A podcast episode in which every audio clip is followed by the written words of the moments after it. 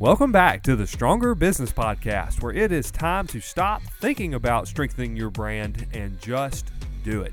Please welcome our guest, Mr. Parker Nash, a marketing consultant who will help us identify our ideal customer and then attract that ideal customer by clarifying the message we are sending to them. And with that, I will turn it over to our hosts, Josh Melton and Chad Brown. What is up, Stronger Business Community? We are back for another episode, and today we're going to talk about marketing. Not only discuss how to market, but how to market like a billion dollar brand. Parker Nash, welcome to the podcast, man. Good to see you. Thanks, guys. Today's going to be fun. You have experience uh, in marketing and small business marketing, Nike. I mean, bring a lot to the table. I'm I'm pumped. I this is a subject that I am overwhelmingly confused about all the time. It changes. There's algorithms. You spend money here. You do this. I understand you're here to help us sort through all that. Parker, I got to tell you, man, you don't know this about me, but we share a common employer in Nike. Now you worked for the big time Nike, and I worked for. Like I don't even know this. Oh yeah, I'm intrigued. yeah, I worked for the for the Nike factory store. So oh, much yeah. Adidas. I wear a lot of Adidas now. I There's no why. loyalty in brand. Just what I chose, man. Just what I chose. I worked for a Nike factory store in college. I was always impressed. We it's probably not the same level manager. of. uh Say what? we won't tell your tell your old manager at the factory store that you wear Adidas. Now we'll keep that a secret, just between us three, right? It was twenty something years ago, but uh, but no, that's awesome. So yeah, you do have some experience and expertise. I mean, the reason you're qualified yeah. to talk about how to market your business like a billion dollar brand is because you spent time with a multi-billion dollar brand in marketing. Yep. So, man, tell us about some of your experiences with Nike and kind of how you gained some of these insights that now small businesses uh, can learn from your experience there. Yeah, absolutely. I mean, good question. And yeah, exactly. I, I so I spent about uh, a little over a decade, 11 years or so working at Nike in product and getting a, just a real front row to seeing how a company like Nike builds product, builds their brand, markets and, and messages. And I mean, it was just a true trial by fire. And what was so fantastic about it was um, now I was not the best athlete in the world, but I certainly played sports all, my life growing up. And what was really cool about working at a place like Nike is they purposely tried to hire athletes, and a lot of people are collegiate or professional athletes at one point in their lives. And what's so cool about that is you realize there's this incredible competitive spirit at a place like Nike. Ooh, yeah. Not not competitive like employee versus employee, but a competitive in spirit and how are we improving? How are we getting better? And how are we improving what we're doing for our consumers? And so that's kind of one of the biggest things that I found was um, the key to all of not all of Nike's success. One of the, the foundational pillars of Nike's success is they have an insane obsession with their consumers and customers to the point where in any meeting or product pitch or sales meeting you're ever in, you're almost guaranteed to get asked the question, well, what does the consumer think? Or what does the consumer do? Or that kind of thing. And to the point you're like, okay, buddy, I know you're just saying this because that's what everybody says, but but it's still at the same point though, you realize no, there's actually a worthwhile question because it's a constant pointing ourselves in the direction of how are we improving the lives of our consumers through the product and the brand that we're creating. And I think that's one of the, the, the biggest things is where you see big brands like Nike, uh, any any Apple, any any billion dollar plus brand realizes it's not about their brand, it's about how their brand helps their consumers succeed. That is what it's all about.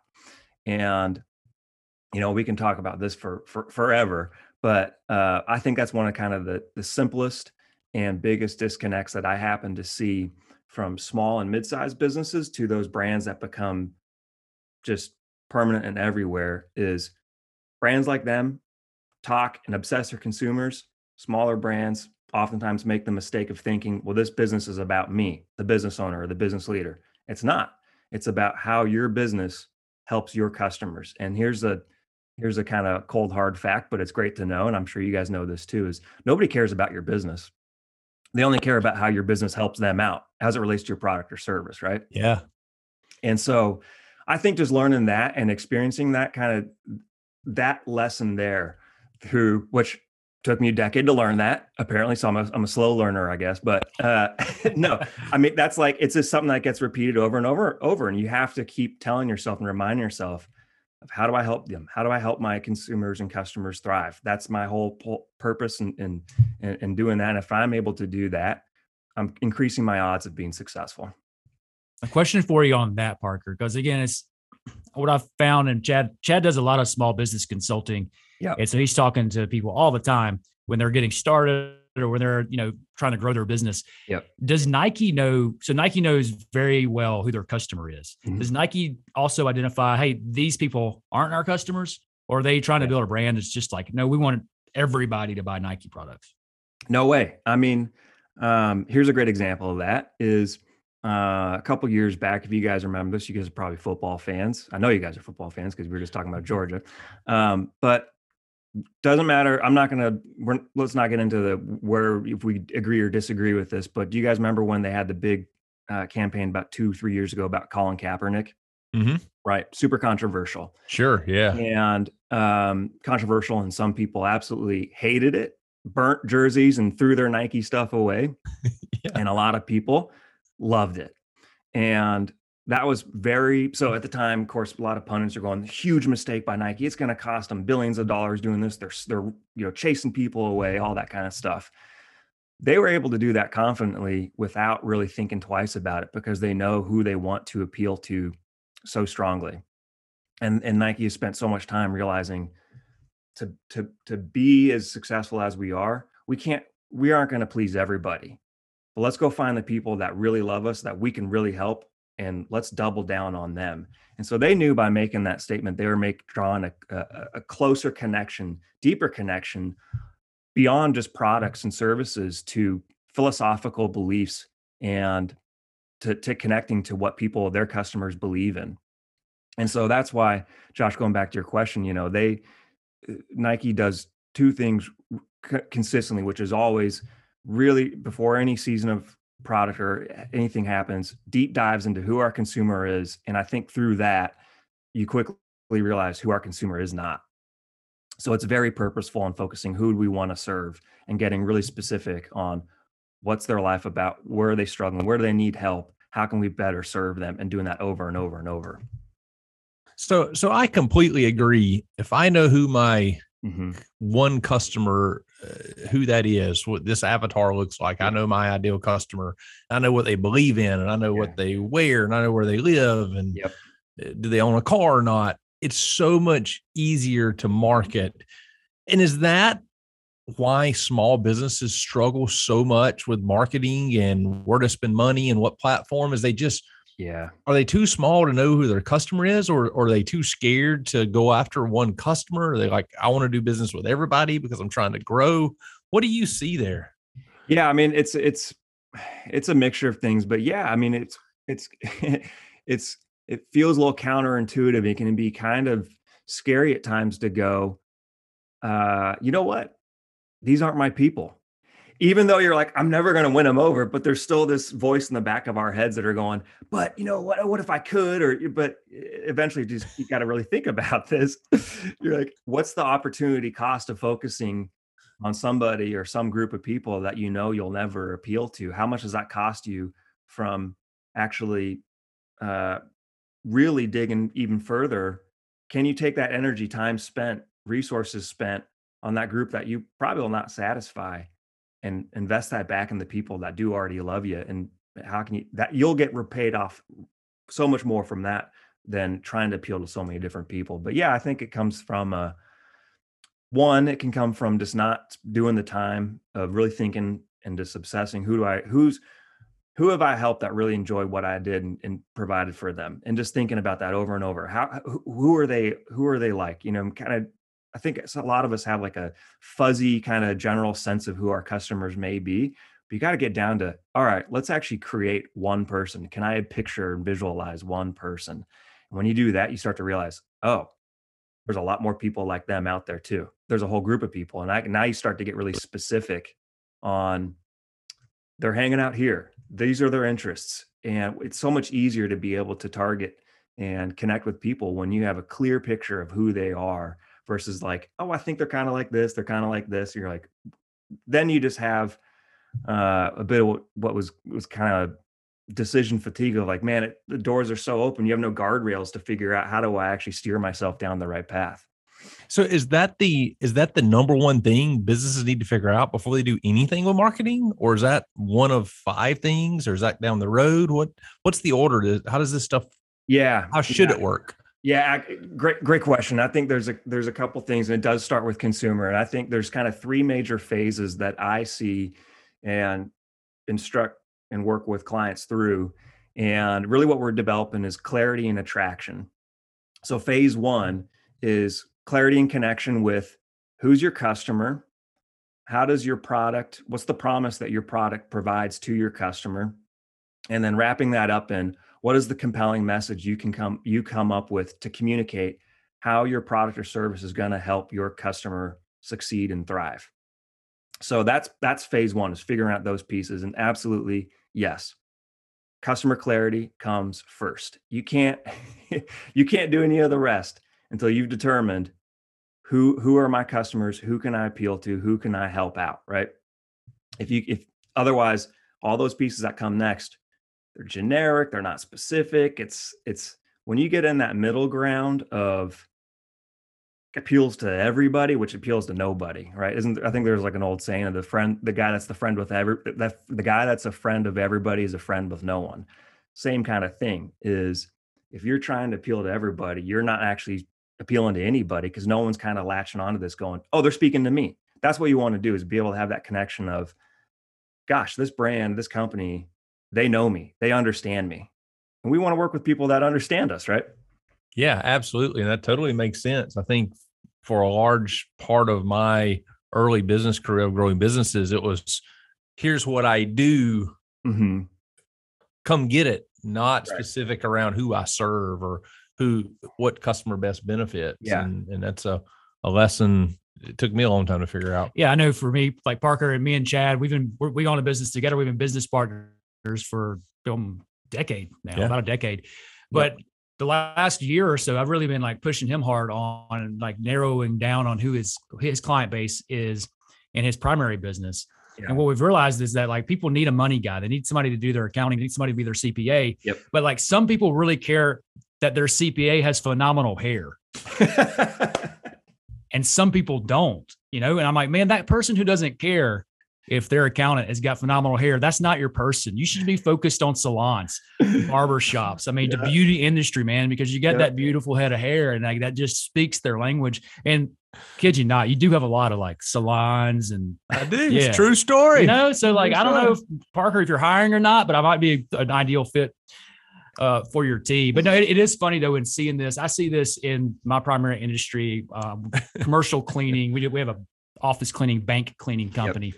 But is that people are like, I'm like, well, doing consulting work with them. I'm like, well, who's your ideal client? They're like, man, we're going to clean like factories and hospitals and doctors' offices and, and banks. We're going to do post construction. We're going to clean residential. We're going to pressure wash out. I'm like, we're going to do churches. We're going to yeah, do all these different yeah. models. I'm yeah. like, you're that's awesome. You're not going to make any money. It's right. Because nobody's going to know what you do because you think that you do everything. Um, I would think personally, you know, using the Nike example, when I think of Nike, I don't personally think of like a leisurely walk on the beach. Like what comes into my mind is more like, no, this is fitness and athletic gear. Yep. And like they, they probably make stuff for a, a lot of different types of environments. The thing that comes to my mind is like competition and and yeah. fitness and growth, you know, like getting yep. better at something. That's just what it comes to my mind, not like lay on the couch loungewear. Now, they may again, they may have some of that, but oh, they absolutely do. And I think you're hitting on a really interesting point too, which is when you get really clear and specific on who you want to serve. So Nike is elite athletes, right? But let's be real, there's 0.01% of the world, if less than that, that's elite athletes, yeah, right? Sounds like a tiny market. Yeah. I mean, tiny, tiny, tiny. And so their product they make is good enough and and helps them perform better for elite athletes. But what they're tapping into is because they realize we people strive to be something better than what they currently are. And it doesn't matter if they're going to get to be an Olympic athlete or professional athlete. It's everybody's on a different spectrum, a different level, right? But they strive they want to be at they want to aspire to be better.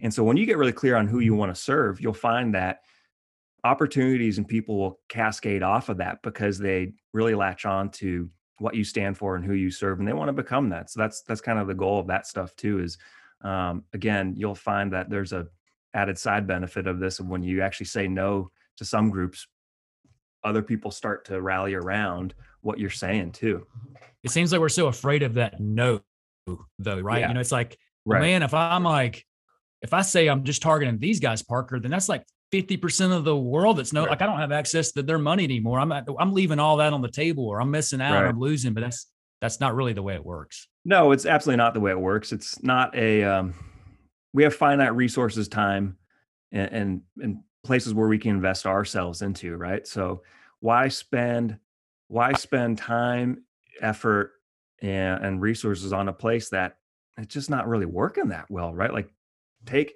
take that and realize that's an opportunity cost that you're losing out on on servicing people that can really really love will love your product or service that you provide them with. And you know there's a couple of questions i always ask myself and i ask clients too when we're working through this if, if they're struggling with well who's my customer? I think there's a couple quick questions that i think we can all do and it's actually good to do this on a routine. Talk, talk, to me here. I need this. yeah. well, I, I, got so, my pen and, and pad is, ready. You know, this, is, and I'm going to tell you why I need this in a minute. But you you come with it, and then we'll we'll dive into the Chad consulting hour here in a second. well, prepare to be disappointed because it's not the most revolutionary th- questions. But man, I'm seeing big light bulbs about to go off. Come on. no, man, it's it's simplicity. That's what's great about a lot of this stuff. It's actually when you get down to it, it's simple. It's simple as good. So, first question here's an obvious one who have you loved working with or who have you loved servicing? That's a great question. If you're struggling with that do the opposite of that. Who have you hated working with?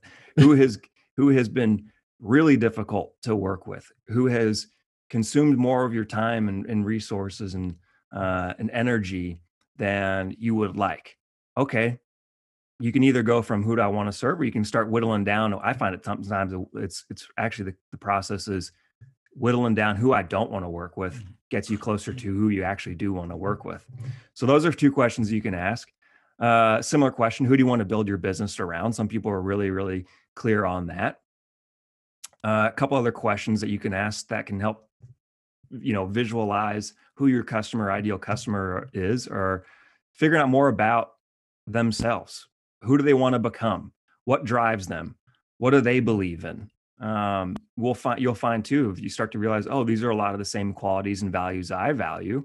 Uh, that you, those are people are out there and you can relate to them. That's great. So, and then here's also a, a, pretty easy exercise to do which is now we're starting to go more tangible about this is you can run through a all right what's a day in the life of my ideal customer look like and that can really help you put a start making something that's intangible a little bit more tangible of what's their family life like? What's their life like? What are they doing? Where are they living? What are their what do they do for fun? You know what's their work life like? When you start to do that now you're getting a little bit more clear on you have a better picture of who your customer is. That's awesome. So here's so here's my challenge right now. Uh, you, you spoke earlier in the episode around the customers you'll never appeal to or you can never serve well and I, that makes complete sense to me but yep. i'm in a position so with my tax office and tax business i have these goals i'm like okay i want to scale from 2 million in revenue to 4 million in revenue so we mm-hmm. got to like grow and to, to do that we got to grow way more than we ever have in yep. a in a short amount of time and so we have these metrics and goals behind growth but then i'm like okay, so we make taxes easy and stress free, mm-hmm. and all of our customers love us, but we're serving low income customers, we're serving uh, families in a starter house, we're serving business owners, we're serving high income, high paying tax mm-hmm. payers. We're we're serving all of these different people. And, Chad's got clients, and they're they're all, in the NFL. And yeah. he's got other clients that probably can't afford to buy the jersey from Nike yeah. that NFL. Oh yeah, I got. I mean, I I give the example right down the street. I mean, I probably uh, my office does taxes for nine employees at the Burger King, and the owner that owns five Burger Kings. I mean, and we do everything in between, and so and everybody loves us and we serve them well. But I'm mm. like, God, who is our customer and how are we meshing all this together and why? And if we're trying to grow, do I need to keep serving all these or do I need to get rid of everybody except one customer? And I don't, it just for a business owner, it just Yeah.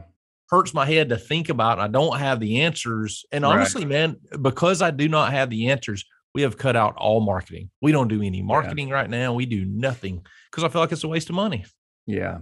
Yeah, I mean it's it's tough because I I can see what why you're doing this is you're obviously a good guy and you you have great clients that you like and when Yeah. when, when their clients when your your your clients if they own a business like the Burger King they have employees that they want to help and so you want to help their employees because it'll help them so um, it's hard it's so hard to say no to that And then their mom owns some rental property over here, and then her sister's over here, and they own a business, and then their friend like is on Social Security, but they need somebody to really help them because her husband just Yep. died. And before you know it, we got this. We built this collection of like clients and business, and I'm like, what the heck do we do now? Yeah. Yeah. So I mean, uh gosh, yeah, that's really hard. And, and you know, maybe I don't know, is it uh, do you feel like you have to help the the Burger King employees and the moms of whoever else because um are you, do you not want to disappoint the your clients like you know what's i'm sure there's some some motivation motivations behind that and I, I don't know maybe maybe the key is thinking about well how can i still serve them but not having to be their accounting and uh, tax firm right maybe it's it's as good as you you know what there's uh, let's say you don't want to do individual taxes or stuff like that i'm, I'm just going to make this an example Sure, yeah, Yeah. run with it. I love it. and and maybe that maybe the key is hey there's actually some other really great firms here in athens that love to do taxes for individuals and individuals on uh, below this certain income level or something like that.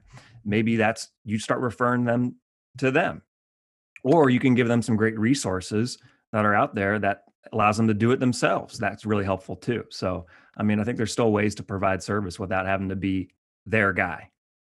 Yeah, I, I think, and I think you're right. We got to figure out that balance of, and and really, it comes back to what you were talking about, which figuring out who do I want to serve and who's my Yeah. ideal customer, or who can we serve the best. And it's it's hard because we've Yeah. grown a really successful business and it's yeah, sure. working, but I don't know. I do not know who our ideal customer is because we we ha- we're so scattered. It's the shotgun approach to Mm. we're going to serve everybody in our town Mhm. which sounds all nice and and great, but in reality, it makes our business a mess because it, it just creates so many dynamics where now we're trying to grow and uh, who do we market to? What do we specialize in? How do we control some of this direction of who we are and where we're going? And you've also been in business for like what 50 years or Mhm. something crazy. So like the business has existed for a long time, Right. accumulating all of these stories and the, the additions. And again, Yep. like the connection between this and th- it's all happened for Chad with these like connecting the sister with the aunt to and there's this big hodgepodge of customer types now, which is really interesting. I'll say, Chad, this is something that happened to me today, which is a little different because I feel like there was a conversation, Parker, that I had with my leadership team, and it it wasn't like the for the intent of marketing. The the purpose of the meeting was not for us to brainstorm what our ideal customer should look like, Mhm. but just in the midst of a meeting, one of us said, I don't know, remember which one. It was like, man, it'd be it'd be so nice if all we did was clean banks,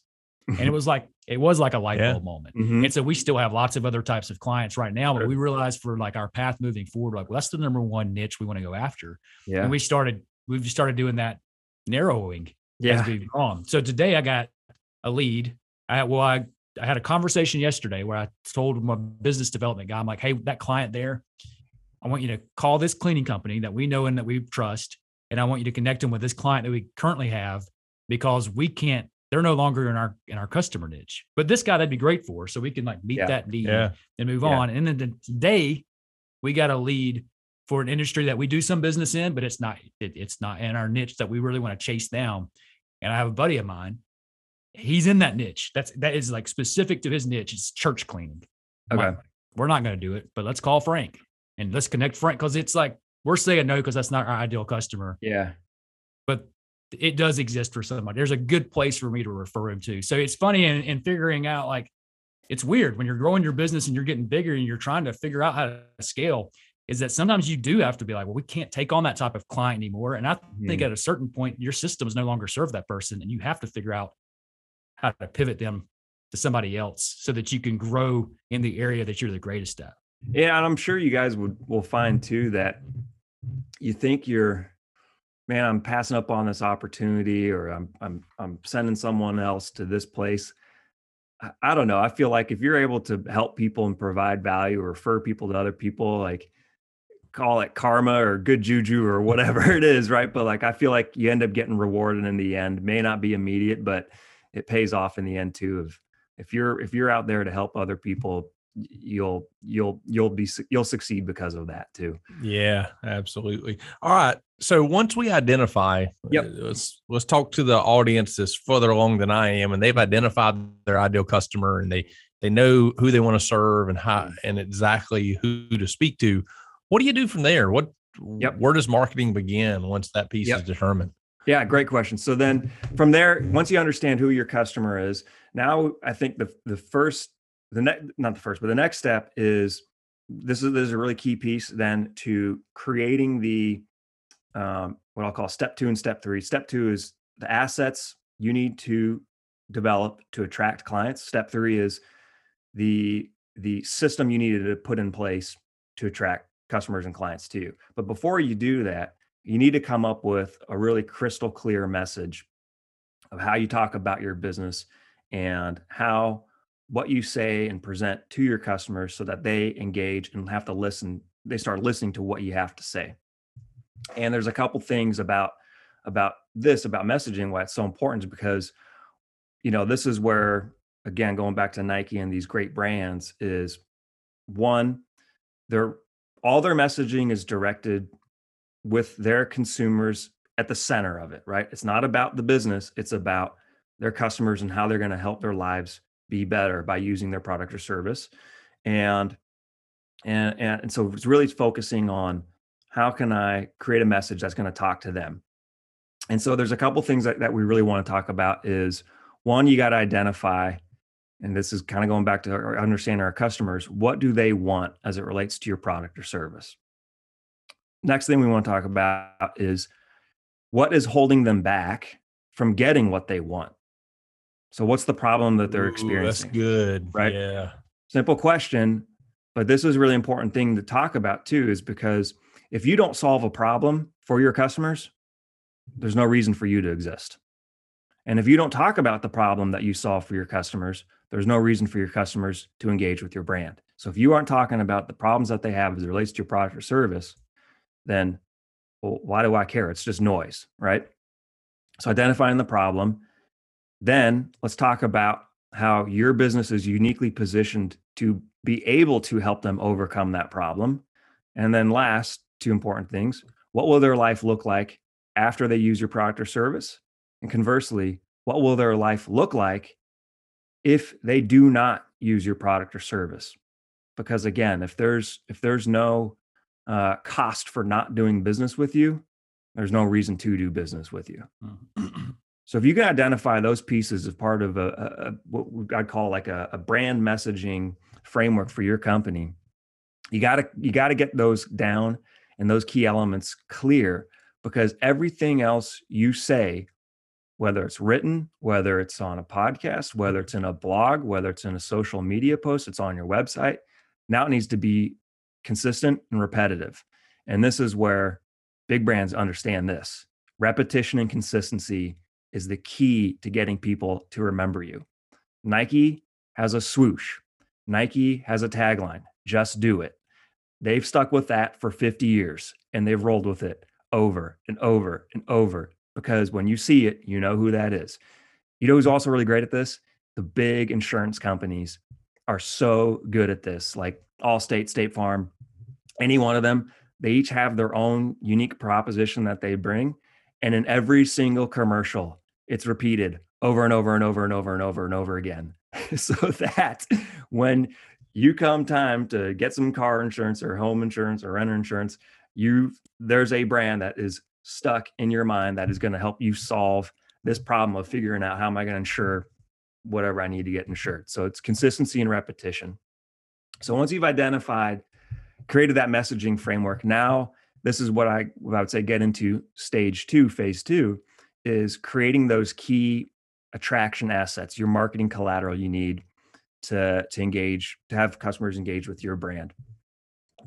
A, a, a great first place to start is your website, and you know whether you're driving tons of business through your website, like an e-commerce business, or if you're just a service business that um, you know isn't driving a ton of money through it, it's still an, a critical asset to have because you know guess what we all have now in our pockets is a phone. Yeah. And so when someone says, "Hey, um, gosh, I'm looking for uh, a good cleaning company," who you you know anybody? And they go, "Go to Josh's company." They're going to get their, they'll get your email, they get your phone number, whatever it is. But I'm willing to bet what they do before that too is look you up in some form or another, and that's your that's your first opportunity to make a great impression. You've already done great work, which is you got someone to refer you, which is that's gold, obviously. But now it's all right. Let's let's be able to stand out and really talk to our customers so we can attract them. And that's creating that website. So that's where that messaging really starts to come to life. Those elements that we talked about, what your customer wants, the problem, how you solve it, what their life's going to look like. That should be that should be flowing on your website in different pieces. And that should be clearly present present on your website. That's going to get people to engage. From there, what are some other pieces that we need to have? We need to have, I would say for most businesses, you, you probably need to have some form of a lead magnet or a lead generator. And what I mean by that is a asset you can provide free value to your customers and clients in exchange for their email address because 99 or more percent of your customers for the first time they come across your business will not buy from your business right? So if you don't if you don't do something so even when i get them there and answered all the questions 90% of the time they're going without buying from me. So yeah so like you know they're not gonna yeah the first time they come they're not they're, and especially by the way too if like the, the higher price and value your product or service is for sure the more time it's going to take to mm. engage with somebody. Like if it's not a $10 purchase, it's not a click and buy, see you later. Thanks. Great. I don't need to do too much research on this. If you're over a certain threshold, yeah, it's going to take some nurturing and, and some building a relationship with them. So that's why lead magnet's really important is because if you're getting people to come to your website or come across you somehow in some form, well, that's an opportunity to uh, provide them value, start to build a relationship, nurture them a bit, get them to trust you so that when they are eventually ready to buy, you are top of mind. And so a lead magnet, and then the follow up to that is email, good email marketing, good email campaigns that are nurture campaigns of here's value, here's tips, here's how you can overcome that stuff. So, um, you know, Chad, like if we're talking about your your tax business, and let's say you really wanted to focus on uh, businesses in in in the Athens area, you could have a resource with uh, five ways um, five ways that you're you're you know you're leaking money from your business because of your taxes or uh, three ways to save a million dollars on on taxes in the next three years right? Whatever it is it could, maybe it's even a quiz. How well have you structured how much have you optimized your finances your taxes in your business? And it could be an assessment of boy you're doing great or oof these are some areas you need to help you need help with right? Anyways one of the any of one of those resources for a business owner is probably pretty valuable because who doesn't want to pay less taxes and save money sure. so they can reinvest into their business right? Absolutely and if they come across you and you're the one that has provided them with that resource they go gosh man i just got um, one of these tips alone is going to save me $100000 in the next couple years. Well i want to work with this guy right? So opportunity to provide value and then have an email campaign that drips out after that and stays on a consistent routine where you keep providing value and value and value to these people so that um, before you've even asked them to schedule a call or hey let's talk about becoming a client they trust you and you haven't pushed them. You're not the used used car salesman that's like hey buy now right? You've just you're out there to help them and people really gravitate towards that. So I think that's that's kind of the pieces you want to build in that framework of uh, attraction assets. And then after that, once you have all that stuff, you have the clear message, you have clarity on your consumers, you have those pieces you need to engage with your customers. Now it's figuring out, okay, well, how do I how do I get people to my business? And uh, you know, this is a this is a mistake a lot of people make. Hey, if I have a social media profile, hey, if I have a website, um, if I do this or have this whatever on any profile, if I build it, they will come. They will come. Oh, absolutely. Here it is. Yeah. Get get ready. yeah. yes. Get ready to be super disappointed. They are right. Like and so all this like shockingly reminds me of like like my high school and college dating scene. it's like, hey, good to meet you at the bar. You want to go to dinner? It's Yeah. like, oh no, buddy. There's a 99.9% no way. I need you to like send me letters for two years and get to know you. And like you keep like dropping like information and value. And then maybe in two years I'll become your customer. Maybe we'll see. I'm like, God, this is a lot Yeah. of work, Parker. I want to speed this up. Can I just throw some money at this and make all that other stuff go away?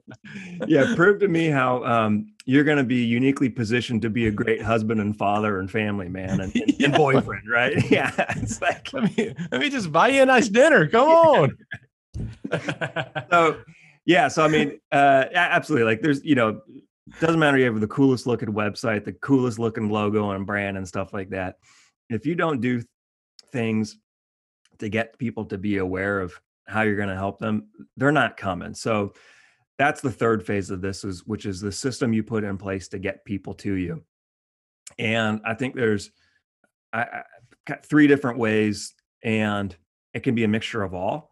It can be, be a mixture of some, probably a mixture of some, not all, unless you just have an enormous team around you. But uh, I, I kind of lump them into the, the process to get people to you is you can build it, you can buy it, or you can borrow it.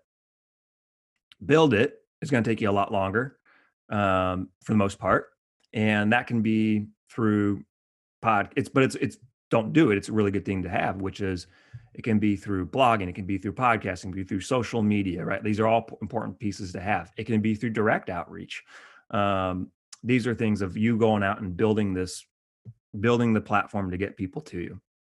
You can buy it, but obviously not always the most uh, not always the greatest thing to do. You can throw a lot of money away at Google ads or Facebook ads or whatever promotional advertisements you want to throw. So that's um, that's an option, but it's not necessarily don't do it. It's just another tool within your arsenal of get people to you. It's figuring out which ones are the best for my business. And then there's the third one, which is borrow. And this is a to me is a key one. And I know you guys are doing this. And um, it's really why try to there's faster way there's faster paths to success than you trying to eke your way out and build a platform from the ground up. There's lots of other people and businesses that have already done it that serve your customers your audience with a similar or non-competitive product or service. So can you be a guest on a podcast? Can you do guest blogging can you host a webinar with a, a, a partner business? It's, it's establishing partnerships and collaborations right? And now what you're doing is tapping into other people's audiences that they've built. Now it's not for the sole ex- express purpose of i'm going to sell you all my stuff. No it's you go there to help them. Help help their business succeed help their customers succeed and if you do that people will want to want to work with you too so i think that's the kind of the last piece is is figuring out what are those different strategies within that area to get people to you I was really hoping you're going to say you could build it, you can buy it, you can borrow it, or you can steal it. Because I knew Chad was going to be. That's, that sounds like the best I'll deal. take that one. The most financially savvy, quickest way is you just steal it. No, yeah um, you may gonna- you may steal it if uh in the not in the literal sense but if you are able to provide better information more help to to your ideal customers and they're currently going with a different competitor that's uh not doing Oh. as well then you will steal it but I, I i like to think of that more as they're really they they are realizing that there's a, someone else that can help them better I want to buy it. I just want to pay for it, but I want to guarantee it'll work. right I, that, that that I think that's where the problem comes in. Is Hey, I, want I want to buy it, but I want the three X return guaranteed. And, and it's usually the opposite. I'll buy it and I get the the 30% of my spend comes back. And I'm like, this Right. doesn't make any sense. the good thing, as far as this goes, Chad, with you, man, is that eh, as you're saying, Parker, as far as in like borrow it. Um, by the way, I'm gonna like date myself as far as the song I'm about you to mention. already have and working at the Nike factory store. But anyway, go ahead. 20 years ago, man. So that's the best. That's the best two and a half weeks of my life, y'all. That's longer than that. No, uh, I this one day I, I thought about this idea as far as in what you're saying with this, Parker, which is look, there's people have platforms Yeah. and you can you can borrow their platform or you can leverage their platform by offering, you know, figuring out a way to offer some type of value. Mhm. And so it- different from marketing, but he's an example of like Uber. Well, if I'm like I can I can leverage the Uber like platform to go out and build a business off of it. So this one's a little different because you're you're lending basically your voice, your credibility to to provide value somewhere else. But the, thing, the way I said it was, um, you down with OPP, but it's other people's platforms. Yep. It's a little bit different. But it's but Chad has done a good job. This of podcast is reaching all time low. going back since you mentioned your dating life. I Uh, want to Chad's, apologize to our Chad's audience. done a great job of it's the parental advisory not version, it's the radio version.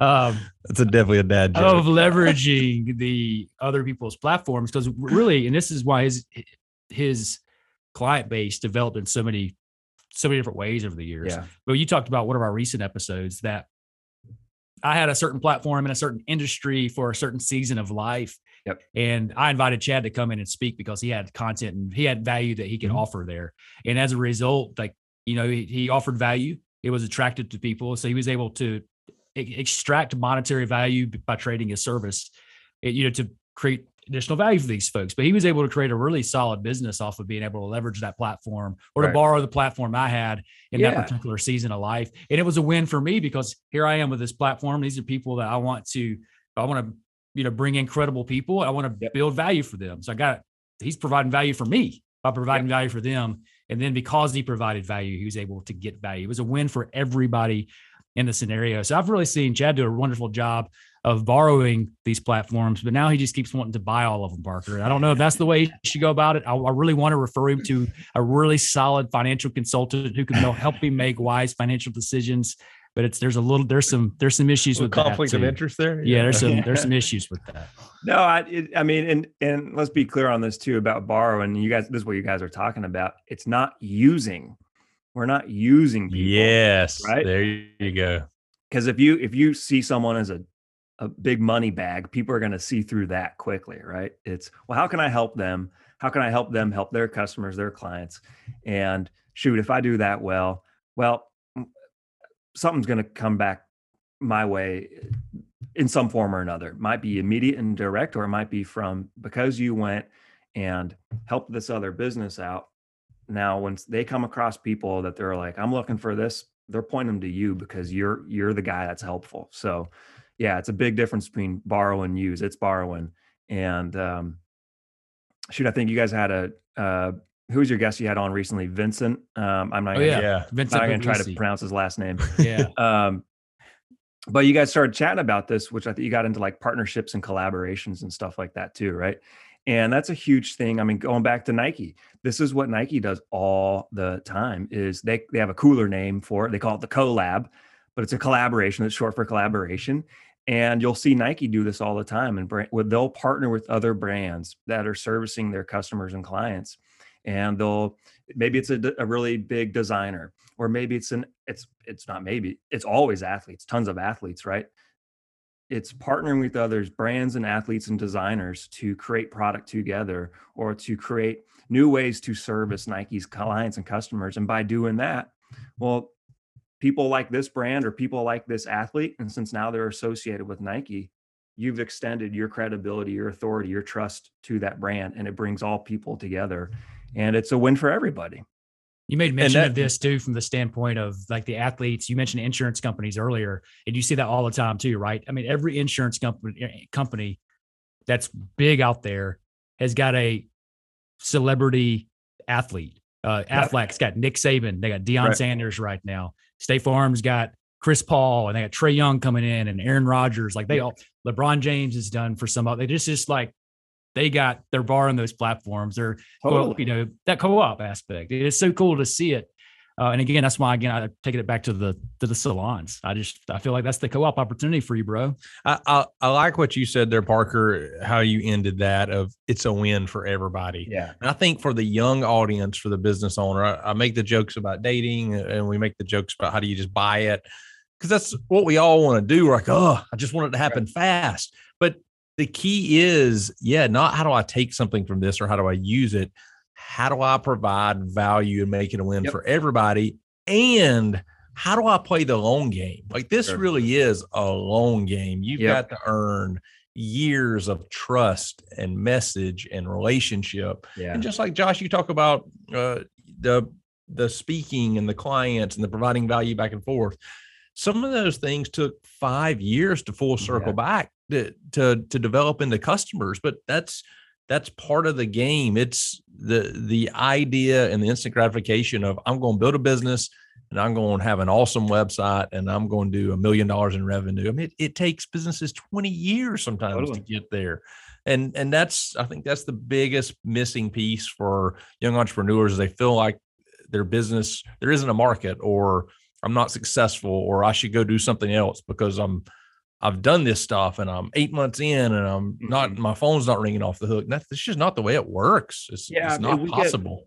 Get, you know, it's like the typical story we all love to fall in love with is somebody created an app or some tech thing in their garage and boom, two years later it's a billion dollars. And you're like, I don't know. We like we can count on ten, uh, our our two hands how many people that have done that. So if you feel like that's going to be, I mean, great. If you're that big of a visionary and you got an idea to actually make that happen, more power to you. But for the most of us, right, it's it's it's you have to have a long term view. Shoot, Nike is an enormous brand. Nike it, almost went under once went or under, twice in the process. Yeah, they 50 years. This year is their 50th year in business so it, it's taken forever to get to this point, but I mean, they've been an insane success at it. And yeah, if you have a long term view of expectation, um, you're going to be so much better off on doing this kind of stuff too. And it's like, yeah, I mean, most of us, we're not going to do something in eight months and we're going to be millionaires. I mean, that's that's like the equivalent of going to the Alaska gold rush and striking gold, right? I mean, it's maybe somebody will do it, but not many.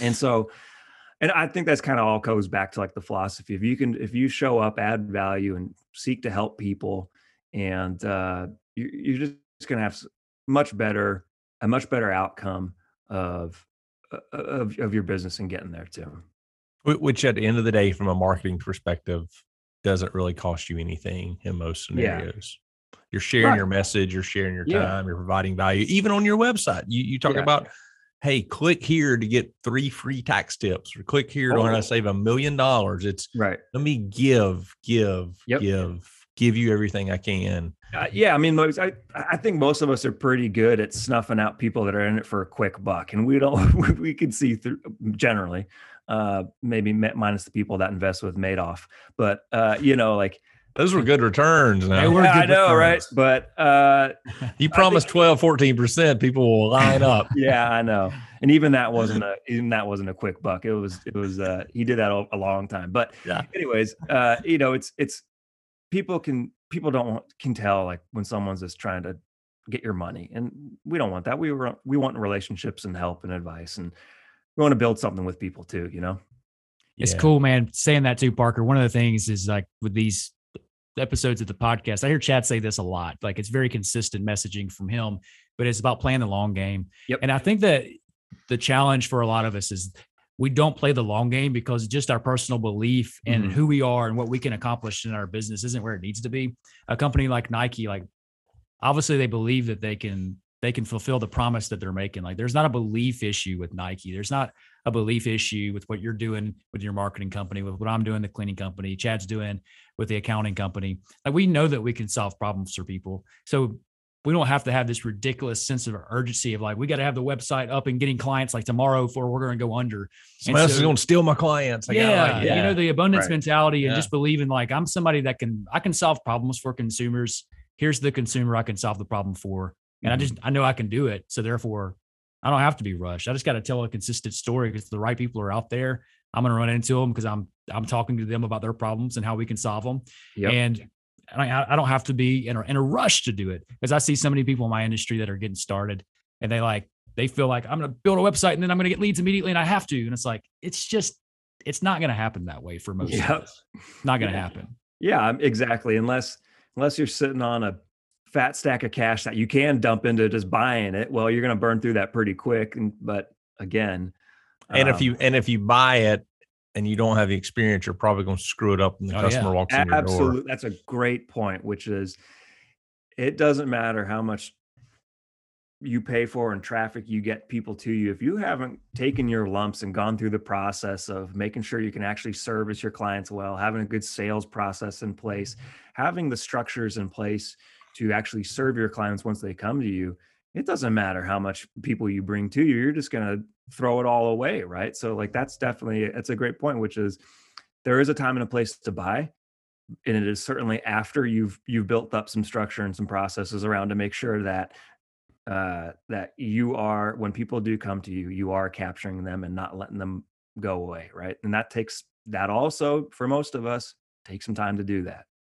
Yep all right, I got to tell you this, Parker. This is the first time we've done this on the podcast. It may be the last time we do it on the podcast. Who freaking knows? But this thing's all about getting stronger yep. and developing stronger businesses, getting stronger in your, but you know, as an entrepreneur, getting stronger as a sales leader, getting stronger just in your business. If you're the owner or not, who cares? How do you get stronger? So, first time we're saying this word, and again, we'll see. It actually, I'm now noticing the acronym is MOM, but moms are stronger. Our max out moment, if you can leave our audience with just one piece of advice, one takeaway, what would that piece of advice be? Back to what we've been talking about clarity and attraction. Get really clear on who you serve, how you serve them, and build out your assets to attract them and your system to bring them in to your fold.